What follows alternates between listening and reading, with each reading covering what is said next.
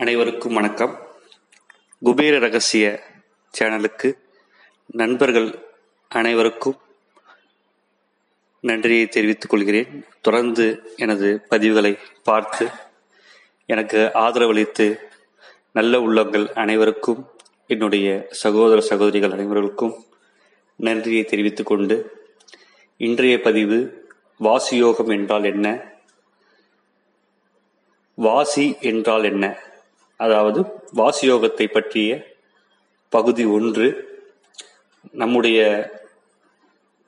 குபேர ரகசியத்தில் வாசியோகத்தை பற்றிய பதிவு.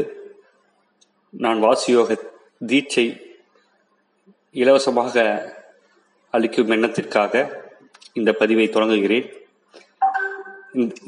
வாசியோக தீட்சை பெறுவதற்கு முன்பாக வாசியோகம் என்றால் என்ன என்பதை தெரிந்து கொண்டு அதில் நாட்டமுள்ள நண்பர்கள் என்னை தொடர்பு கொண்டால் இலவசமாக வாசியோக தீட்சை அளிக்கப்படும். மேலும் குரு காணிக்கை தங்களால் இயன்றதை அளிக்கலாம். வாசியோகத்தின் பலன் எண்ணில் அடங்காதது. இது அகத்தியர் வாசியோகம். இங்கு கற்றுத்தரப்படுவது அகத்தியர் வாசியோகம். இந்த குபேர ரகசிய பீடத்தில் உங்கள் அனைவருக்கும் அகத்தியர் வாசியோகத்தை இலவசமாக அளிக்க என்னுடைய குரு அனுமதி தந்த காரணத்தினால் இதை தொடங்குகின்றேன். இப்பொழுது பதிவுக்குள் செல்வோம். குரு வணக்கம். ஓம் நன்றாக குரு வாழ்க. குருவே துணை. வாசியோகம். சிவா சிவா. அதாவது வாசி என்ற வார்த்தையின் அடுத்த சொல்லே சிவா சிவா என்று இடைவிடாமல் தொடர்ச்சியாக சொல்லி பாருங்கள். வாசி வாசி என்று வரும். வாசி வாசி என்ற சொல்லுங்கள். சிவா சிவா என்று வரும். வாசி என்றால் சுவாசம். இடது காலை தூக்கியாடும் சிவனின் கோலத்தை நாம் அனைவரும் பார்த்திருப்போம். ஏன் இடது காலை தூக்க வேண்டும் என்று தோன்றியது உண்டா? கால் என்றால் காற்று என்று ஒரு பொருள் உண்டு. காற்றுக்கும் இடது பக்கத்திற்கும் தொடர்பு உண்டா என்றால் உண்டு. மனிதனுக்கும் மனித மனிதனுடைய மூக்கு ஒன்று என்றாலும் அதில் இரண்டு நாசி துவாரங்கள் உள்ளன. வலது நாசி துவாரம் வழியாகவும் இடது நாசி துவாரம் வழியாகவும் மூச்சு காற்று சென்று வந்து கொண்டிருக்கும்.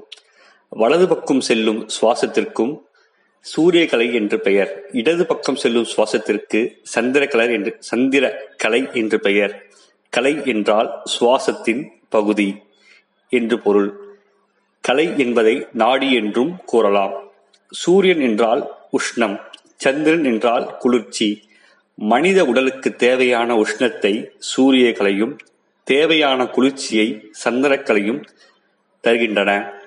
உள்ளத்தின் அளவில் மனிதன் நல்ல காரியங்கள் செய்யும் பொழுது அவன் குளிர்ந்த மனம் உடையவனாக கருதப்படுகிறான்.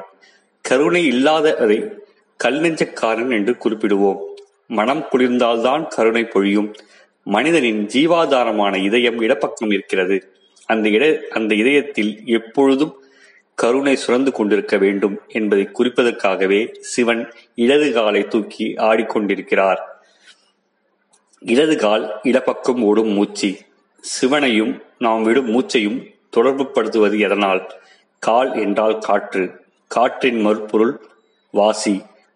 வாசி என்றால் படித்தல். பாடத்தை வாசிப்பது போல மனிதன் தன் மூச்சு வரும் வழியை வாசிக்க வேண்டும். வாசித்தால் வாழ்வு வளம் பெறும். மனிதனின் ஆயுள் நீடிக்கும். நீடித்த ஆயுளும் நல்ல மனதையும் பெற முடியும். சிவா சிவா என்று இடைவிடாமல் தொடர்ச்சியாக சொல்லி பாருங்கள். வாசி வாசி என்று வரும். வாசி வாசி என்று சொல்லுங்கள். சிவா சிவா என்று வரும். ஆகையால் வாசி யோகத்தை அனைவரும் பழக வேண்டும். பழகும் பொழுது நல்ல ஆரோக்கியமும் தியானமும் கிட்டும் என்று கூறி இன்றைய பதிவை நிறைவு நிறைவு செய்து கொள்கிறேன். நன்றி வணக்கம்.